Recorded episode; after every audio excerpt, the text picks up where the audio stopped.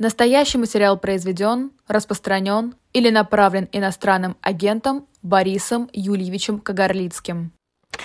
Приветствуем Бориса Кагарлицкого, социолога, кандидата политических наук, главного редактора журнала arabcourt.ru. Борис, здравствуйте, доброе утро. А мы Да, вас не нет, слышим. А мы не слышим. Ну, Вот. Вот. Теперь слышим, Ура, доброе утро. Меня слышите? Да, да, доброе да. утро. Здравствуйте. Слава Богу, доброе утро. Доброе Вы утро. знаете, вот пока мы, пока мы голосуем, давайте вас тоже спросим. Мы тут э, про Троицу говорили, Рублева. Э, место ей в храме или в музее? Ну, это однозначно вопрос э, совершенно для современного цивилизованного человека. Если мы хотим, чтобы этот предмет искусства не был уничтожен фактически, да, то, соответственно, он должен находиться в музее и быть э, частью не просто музейной коллекции, но и музейной работы по поддержанию его, сохранению, изучению и так далее. А у меня тут есть конкретный личный, так сказать, семейный интерес, потому что а Мой дед Николай Николаевич Померанцев был один из, одним из тех, кто создавал этот первый зал Третьяковской галереи. В 18 году, 1918 году вместе с э, академиком Грабарем они ездили как раз по монастырям, собирали все эти ценности по постановлению Первоначарского. Вот, э, ну, впоследствии э, советская власть его наградила, с одной стороны, э, 18 годами ссылок, э, ну а затем государственной премией, квартирой и почестями. Так что к вопросу о так сказать, сложности, диалектичности нашей истории. Но в любом случае, понимаете, это было великое дело, потому что, скажем, когда ту же самую Троицу привезли, а, но я не помню, в этом конкретном случае, по-моему, мой дед не участвовал, но неважно. Суть в том, что она же была вся записана, она же была вся покрыта слоями записей позднейших. И, вообще-то говоря, она была закрыта окладом драгоценным, и видны будут, то- были только лица, лица, причем тоже сильно потемневшие. То есть фактически она была недоступна, как икона, понимаете? И она погибала. Она погибала в советское время, ее восстановили, спасли. И что это было? Это было сделано именно мастерами-реставраторами, вполне светскими людьми, которые спасали это произведение искусства. Так что здесь вопросов нет. Э, Просто ну, речь идет о варварстве. Речь идет о совершенно очевидном варварстве, покушении на русскую культуру. Вот о чем идет речь. Ну, давайте скажем чуть, э, как это сказать, я чуть смещу акценты, не просто о варварстве, речь идет о политике. Ведь это политическое решение передать э, икону Троица РПЦ навсегда. Понимаете, э, политическое решение может и обязательно 100% будет отменено, когда изменятся политические обстоятельства. М. А вот варварство может казаться необратимым. Понимаете, вот о чем речь. Ну, если она разрушится, то, конечно. Но, тем не менее, кстати, э, 20% наших слушателей считают, что место все-таки икона в храме. Ну, видишь, я чуть э, просто заковыристее поставила этот вопрос, да, я имела в виду вообще иконы, потому что действительно только дай, дай только начать, и за Троицей последует все остальное. А Тогда давай к следующей, к следующей теме перейдем, а то мы уже и так слишком долго на этом сидим. Борис, а вот мы сегодня с утра обсуждали э, с Машей очередные э, выпады дру- друг в друга Министерства обороны и э, Евгения Пригожина, главы ЧВК «Вагнер». А, Вот мне кажется со стороны, что вот все вот эти разборки у них внутри, это такое отвлечение внимания вообще от главного. Стоит ли действительно этому уделять так много внимания? Как вы считаете? Только не забывайте, я явлен иностранным агентом, мне нельзя комментировать военно-политические события. Не, а мы вас и не, мы, их, мы про разборки. дисклеймер поставили, что я иностранный агент? Да, поставили, поставили. Ну, Плашкова правда. нашла. Тогда все нормально, все формальности выполнены. А, теперь можем поговорить. Так вот, э, я как раз к этому отношусь довольно серьезно, понимаете, потому что где-то полгода назад вот подобного рода новости можно было бы считать отвлечением. Сейчас, что значит отвлечение? Сейчас как раз э, фиксация внимания на раздорах э, внутри силового блока, внутри власти, это плохо для э, системы. Это как раз не то внимание, которое они хотели бы иметь. Сейчас, наверное, внимание нужно было переключать, я не знаю на что, ну, на какие-нибудь бытовые проблемы, на, не знаю, на ЛГБТ, вот им очень нравится переключать внимание. Вот такая замечательная тема все будут одни за ЛГБТ, другие против ЛГБТ, все мы будем друг другу плевать в лицо и не будем заниматься другими вопросами. Это ну, классическая схема, кстати, на Западе тоже используется. Э, взять такую псевдопроблему, да, ну, то есть частный вопрос, вопрос, который касается частной жизни людей, да, это не является политическим вопросом, касается частной жизни, кто как там с кем, так сказать, и так далее, это никого не касается. Вот, и мы из этого делаем политическую проблему, и поэтому начинаем бить друг другу морды. Это очень удобно для любой власти. А вот когда нам показывают, что внутри самой власти, внутри силовой структуры идут раздоры, что они не едины, они друг друга поливают грязью. Более того, э, вооруженные люди бросаются такими оскорблениями по отношению друг к другу, понимаете? Это, ну, как минимум, не повышает доверие и уважение к власти. Поэтому, мне кажется, это очень серьезно. Это проявление того, что они уже, что называется, не могут удержаться. А, кто... а люди обращают на это внимание? Я имею в виду, люди в России, внутри России обращают на это внимание? А, ну, тут я скажу страшную вещь. Э, но, опять же, примерно 60% населения России не обращают внимания ни на что вообще, кроме своей личной, семейной, частной, ну и в лучшем случае профессиональной жизни. Вообще ни на что. То есть вот недавно, ну я уже про это раз 50 говорил, мне удалось понаблюдать фокус-группы, который проводил в ЦИОМ э, в Иркутской области. Uh-huh. И я понял, что люди, в общем, не очень даже осознали, что у нас э, вот, есть, скажем, пресловутая спецоперация. То есть они что-то слышали про нее, да, но, но если вот лично у вас из семьи никого не забрали туда, или никто туда сам не пошел, э, то, в общем, как бы ее и нет. Вплоть до того даже, что вот один участник фокус-группы говорил, ну как мы должны быть счастливы, что у нас сейчас нет войны, что у нас мир в стране и так далее, понимаете? И никто не стал возражать, ты что, вообще с ума сошел? Нет, все так покивали, да, да, действительно хорошо, что никакой войны, никакой, ничего такого не происходит, мы живем мирно, спокойно, все нормально. Понимаете, но это был районный центр, но недалеко от э, Иркутска. Вот, но при этом процентов 40 населения, да, очень волнуется, переживает и так далее. Я прошу прощения, Борис, а это о чем свидетельствует? Это про нищету, том, это про граждане обыватель... частной жизнью только, понимаете? Mm. Только. Угу. Никакой другой жизни, кроме частной, кроме угу. личной, семейной, не существует в их мире. Но это, Но это же не неинтересно, невозможность повлиять на принятие решения. Это может быть такая обывательщина, это может быть нищета, это может быть какая-то социальная ограниченность, это может быть там, я не знаю, недоступность э, средств массовой информации, интернета. То есть вот какие за этим стоят э, параметры их этой жизни? Кроме того, что это их осознанное решение, не интересоваться ничем, кроме собственного носа. Ну, я не думаю, что это осознанное решение, это сформировавшееся решение, э, сформировавшееся, так сказать, совокупно, коллективно в определенных социальных группах. Да, нищета играет определенную роль, но не надо все это списывать на нищету, это гораздо более сложная проблема, потому что, ну, опять же, людей, которых я видел в фокус-группах, нельзя назвать совсем уже обнищавшими. Да? То есть нельзя назвать очень успешными богатыми, но не обнищавшими тоже. И люди работают, люди получают зарплату, как-то справляются, сводят концы с концами. Я думаю, что это комплекс причин. А, собственно говоря, российское общество сформировалось за последние даже не 20 лет, а больше, как абсолютно аполитичное. Э, действительно есть понимание того, что ничего ты сам изменить не можешь, и лучше даже в это не лезть, потому что тебе это, слава богу, не касается. Пока они к тебе не лезут, ты к ним не лезь.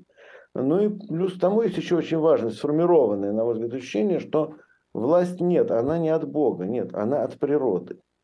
То есть вот mm. о власти, скажем, о президенте говорят так, как если бы вот он, ну вот просто был бы природным явлением. Это понимаете? язычество, это же язычество, это наше исконное Президент дерева. язычество, ну, не, знаю, не, не дерево, а этот этом... гром. Гра- я вот вижу, да, некоторые даже не фатализм, некоторые равнодушие. То есть, понимаете, вот власть ведь неплохая, нехорошая, она просто есть.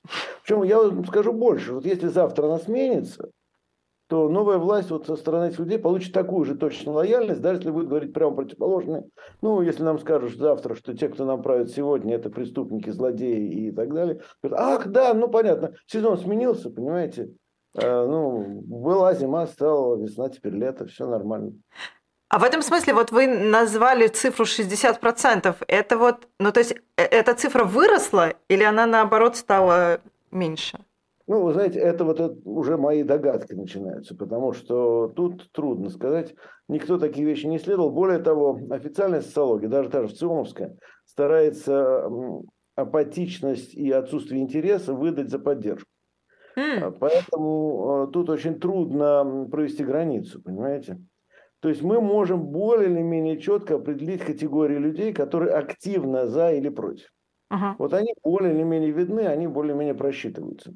А дальше начинается какая-то абсолютно серая зона с массой нюансов, массой оттенков, которые тоже нужно изучать, изучить их очень трудно, да и, в общем, э, не дают, как говорится. Понимаете, ну дали бы деньги на большое исследование, это можно было сделать, но кто же их даст? Поэтому можем тут уже гадать, это оценки на глаз. Мне кажется, что постепенно происходит некоторая политизация, причем неблагоприятная для власти.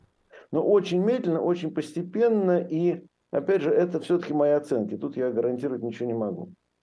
Скажите, а церковь как раз, вот мы, мы начали с этой темы, и действительно Владимир Путин много внимания уделяет церкви как социальному и даже как политическому институту, не побоюсь этого слова, пробивается туда, вот в, этот, вот в, это, вот в эти аполитичные слои. Их вопросы, которые связаны с религией, с РПЦ, с храмами, волнуют, в принципе? И можно ли через это влиять на эту аполитичную прослойку? Вы знаете, до какой-то степени, потому что это тоже становится частью быта, что вот э, есть церковные праздники, их надо праздновать. Почему, что там, как. То есть какой-то такой христианской религиозности не видно. Вот как было примерно 4%, так и осталось. А вот в плане обрядового ритуального поведения, ну вот как праздновали 1 мая, 7 ноября, сейчас там можно праздновать Троицу, там, я не знаю, Рождество и так далее. То есть в этом смысле да, но не более того. То есть на поверхности, мне кажется, в плане, повторяю, интеграции в быт а, православная церковь добилась определенных успехов. А в плане авторитета, а в том числе политического, на мой взгляд, нет. Опять-таки надо разделять эти вещи. Угу. А в плане, да, я, я, я просто не, я, а я подумала, что у нас завис. тебя перебивать. Да, я подумала, что у нас завис. наоборот, очень вежливо меня слушайте. Нет, ну если вы хотите, чтобы Нет, я просто подумала, что у нас зависло, простите, пожалуйста. Нет, я могу, мне я могу сказать, понимаете, что значит интеграции в быт. Понимаете, вот э, пойти на какой-то праздник, там, не знаю, яйца покрасить, там, сходить на кладбище, не просто сходить на кладбище, а в определенный день конкретный, да, когда вам полагается. С этим все нормально. То есть, если в советское время это было скорее маргинальной практикой, сейчас это доминирующей практикой.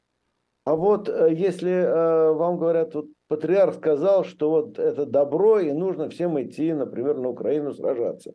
И люди скажут, что? А кто у нас патриарх, кстати? Прекрасно. Ой, господи. А это, то есть, простите, это статистика какая-то есть? Вот ну, мы не проверяли это. Я могу когда-нибудь упросить коллег, которые делают фокус-группу, задать вопрос, знают ли они имя патриарха.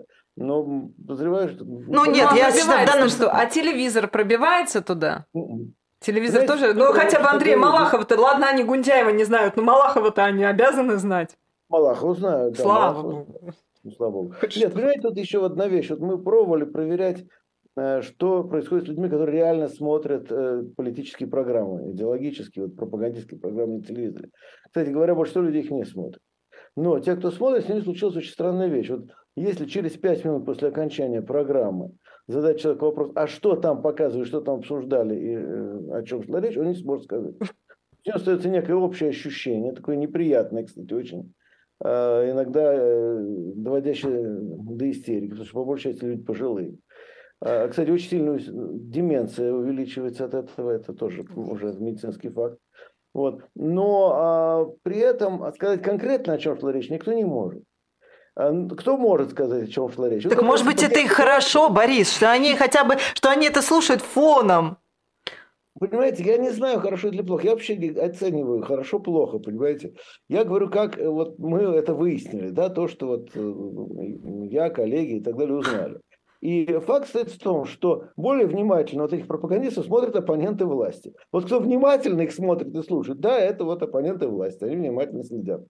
А сторонники власти либо не следят, либо вот пассивное вот это население, которое включает телевизор, выключает телевизор, но не вникает. А вот, например, если у вас модный приговор будет идти, ну, это другой разговор. Особенно там охота, рыболовство там и так далее. Учите, сейчас много программ, сейчас не только гостелевизор, там есть еще куча программ, угу. тарелки всюду стоят, понимаете, и вот охота, рыболовство, домашние животные, ну, кулинарные шоу, это круто, это все смотрят, и вот тут он перескажет конкретно, как приготовить там курицу, э, цыпленок карри и так далее, подробно все скажут, усвоили, внимательно слушали, уши, так сказать, навострили, все нормально будет. Ну, может быть, это и нормально, может быть, не надо тогда переоценивать. Я думаю, что это также свойственно в той же степени там и американскому обывателю, условно говоря. Да, но а, надо сказать, понимаете, что есть разница между, скажем, американцем, а, потом дальше французом и англичанином, это будет следующий уровень политизации более высокий, и нашими людьми. То есть это разные градусы. То есть наши в этом смысле ближе к американцам, потому что в Америке тоже очень большая часть людей которые абсолютно тоже политичные и так далее, не вникают. Но, надо сказать, что вот этот американский обыватель, он все-таки в какие-то моменты вдруг просыпается, понимаете? Он да, раз в 3-4 года вдруг просыпается. И не то, что они все даже идут голосовать, но, по крайней мере, они знают, о чем идет речь, понимаете? А если не идут голосовать, то идут голосовать или не голосовать, как правило, осознанно. Понимаете, тоже была очень интересная история. В Америке обследовали людей, которые не голосуют. Почему они не голосуют?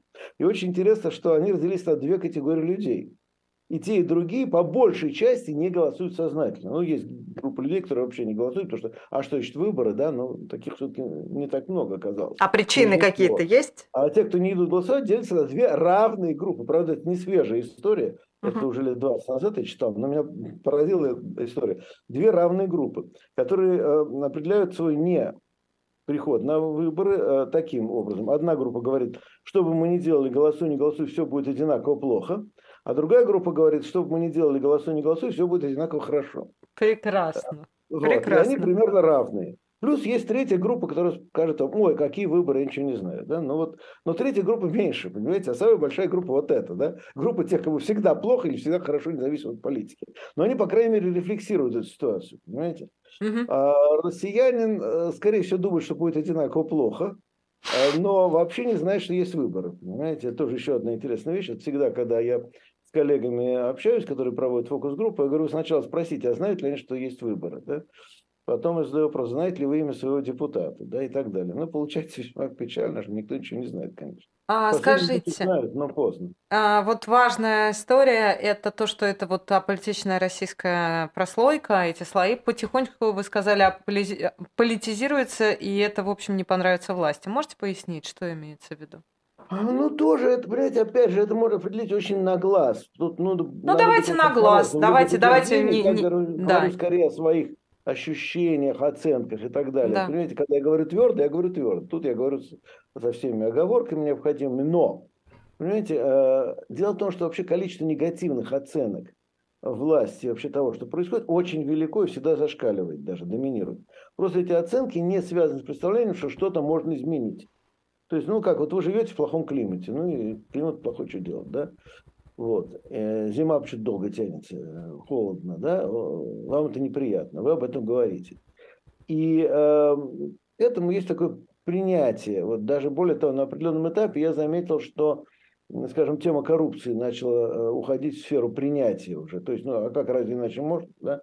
Вот, то есть, если во времена, мы знаем, значит, какие, да, еще всего несколько лет назад это вызывало раздражение, сейчас коррупция перестала быть раздражителем. Она стала просто как бы, вот, так сказать, фоновым а, эффектом, да, фоновой практикой. Вот. Но а, при этом вот а, конкретно а, такая вот потребность, с одной стороны, в переменах, а с другой стороны, страх перемен, вот эти два настроения начали все более и более чувствоваться на фокус-группе. Я причем разговаривал с теми, кто их проводит, они говорят, что да, вот то есть два направления. То есть одни хотят перемен, других боятся. Причем часто эти два настроения совмещаются. То есть вы хотите и боитесь одновременно. Да? То есть, с одной стороны, вы устали, вам хочется, чтобы что-то изменилось. Вам просто хочется, наконец, чтобы что-то изменилось, но при этом вы боитесь, что изменится так, что вам не понравится. Вот очень сильное настроение. Поэтому возникает э, предчувствие у меня, что если какие-то перемены начнутся, то они начнут увлекать людей так или иначе, потому что уже сама тема перемен постепенно так исподволь начинает проходить. Вот раньше этого так сильно не было. А как вы это чувствуете? Ну, люди же отвечают, ну, вот как, вы знаете, как идет фокус-группа, допустим, модератор разговаривает, но ему поставили вопрос определенный, э, а я сижу за стеклом и наблюдаю, меня не видят, mm. сейчас люди. Вот. Э, ну, по-разному бывает. В райцентре обычно такого стекла не найдешь, поэтому сидишь где-нибудь с краешку и стараешься быть незаметным, чтобы тебя как будто бы и нет. Вот. Э, но э, суть в том, что а, ну, видно, ну, когда ты просмотрел этих десятки фокус-групп, то видно уже, в общем, как меняются настроения. Люди-то на самом деле довольно одинаковые, к сожалению. Вот это очень грустно, но люди гораздо более одинаковые, чем кажется на первый взгляд. Ага. Даже из противоборствующих лагерей, да, и даже противоположных взглядов придерживающихся. Да, безусловно. Слушайте, у меня страшно важная, как мне кажется, тема. Мы, я, я искренне хочу в этом разобраться. Объясните, что такое сегодня, скажем так, право правый или праворадикальный уклон? Что это за настроение? Правопатриотический, я имею в виду. Может быть, здесь и про социологию, и про политику тоже. Куда смещаются настроения, что на этом фоне происходит на левом фланге? От которого, ну, в общем, право, я, я бы сказала, что мы с Баблоян вообще ничего не слышим, что там происходит. Ну, может быть, вы Кажется, что затаились, да. Чем мы. Нет, ну понятно, понимаете, что когда определенный набор ценностей, знаете, вот как раз, э, если говорить о том же Советском Союзе, да, в Советском Союзе было очень много лжи и лицемерия, но Советский Союз прикрывался гуманистическими, интернационалистскими и на самом деле демократическими ценностями. То есть на практике чиновники, номенклатурщики, в общем, на все это плевать хотели, но при этом они прикрывались тем, что вообще мы за труд, мы вообще за право личности, за интернационализм, за равенство всех народов и так далее, и так далее, за гуманизм и так далее. Вот э, набор правых ценностей не предполагает такого лицемерия, скажем так. Вот я помню, есть такая замечательная женщина-социолог в Болгарии, Димитрина Петрова, она сказала, когда уже после ухода коммунистов, полезла так сказать, на поверхность все вот этого, там, ксенофобия, э, агрессии и так далее. Она сказала, ну, дорогие болгары, соотечественники, научитесь хотя бы лицемерить. Mm. Вот. А, это уже будет шаг вперед. Понимаете, так вот, надо отдать должное правым, они не лицемерят, особенно право радикалы, они не лицемерят. Они, они за войну, за истребление или подчинение национальных меньшинств, за то, чтобы не уважать права человека, потому что что за фигня вообще. Действительно, с права человека могут технически помешать решению некоторых вопросов. Вот, mm. да, уважать людей, с которыми имеешь дело. Если их не уважать, ну, построить и куда-то направить, и плевать на их права. Да? Это же упрощает жизнь очень сильно кому-то. Правда, другое дело не тем, кого строят, но тем, как кто строит. Вот, поэтому там набор ценностей совершенно понятный. И вот это вот, э, там, скажем, Родина превыше всего, это все очень красиво звучит, но ведь там же Родина же ассоциируется с государством, а государство с властью, с текущей. Да? Либо, либо, наоборот, она приобретает некий мистический характер, то есть как раз она может отделиться от государства. Сейчас мы наблюдаем как раз у права радикалов, что если раньше государство и, э, и власть нынешние более-менее отождествлялись, сейчас происходит их разделение. То есть некая есть мифическая абстрактная власть, абстрактное государство, абстрактная Россия, которая как бы, так сказать, существует в воображении, противостоящей реальности. Да? Но, понимаете, тут беда какая, что это не прекрасная Россия будущего, это довольно ужасная Россия их подсознания, понимаете? А даже не Россия прошлого, да? Они могут думать, что это Россия прошлого, а на самом деле это Россия э, с демонами их подсознания. Вот. Ну и в этом смысле, конечно, такой правый радикализм, он не консервативен, он как раз очень разрушителен.